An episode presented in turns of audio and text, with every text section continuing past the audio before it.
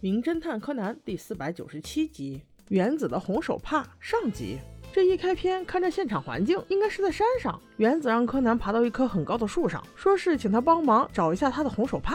柯南没招啊，只能往上爬，总不能让两个女生爬吧？结果越爬越高，还没有找着。反而让人意外的是，小兰竟然在原子脚底下看到了红手帕。没想到这娃是自己脚踩着呢，这不是拿着手机找手机的典型人物吗？但令人更意外的是，柯南竟然在树上。也找到了红手帕，而且这个红手帕还在一个树枝上打了个死结。妈呀，原子姐姐到底拿了多少个红手帕呀？再说了，这个红手帕怎么能自己打了个结呢？正想着，他就被原子给叫下来了，因为原子的手帕已经找着了。柯南也就没有多想，原来他们这次出来是有目的的。最近上映了一个电影，名叫《冬季枫红》。电影是讲在一个战争年代，男女主人公的一次偶遇，就是女主不小心把红色的手帕挂在了一棵枫树上，然后俩人就认。认识了，但后来热恋时期却因为战争把俩人分开了。好不容易多年后，俩人又因为这条红色手帕被系在了枫树上再次相遇。这部电影把原子感动的七荤八素，于是他决定也整一条红色手帕，在枫树上系一系，看看他的荆棘针能不能悟到些什么。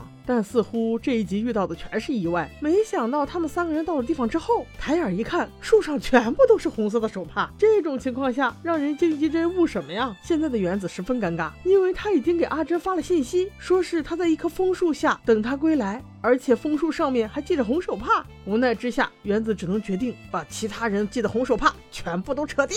正准备爬树时，一位戴着帽子的男士突然出现了。他有些不好意思道：“该不是我的缘故，让两位小姐不能如愿欣赏枫树了吧？”原子一听是他的缘故，立刻猜测。这难道就是《冬季枫红》的作者？本来他还想着要个签名什么的，没想到的是，这只是那部电影的工作人员而已。原来他觉得抱歉，是因为这个地方是他的家乡，而且也是他想出的在枫树上系红手帕的创意。虽然编剧不是他，但是他也是主创之一，这让原子和小兰又兴奋起来。交谈中，这位男子请小兰和原子帮他一个忙，说是他和一个粉丝约好了要在这里见面的，但是忘了给对方留口信，又没有带行动电话，所以只能请。他们去山下的赤树旅馆，帮他给粉丝留一个字条。正好原子他们准备回山下，所以就答应了。他们找到旅馆后，给某粉丝留了一张这样的字条：“我已经到了枫树下，请你来到电影中最后一幕的岩石处来找我吧。”然后就留了男子的名字。随后三个人就去吃东西了，但是留言却被一个小黑拿到了，并且留下了可怕的笑容。随后原子这个恋爱脑开始推动剧情了。他说很害怕别人的手帕让阿珍看到，所以还是决定上山把其他手帕都给处理。掉，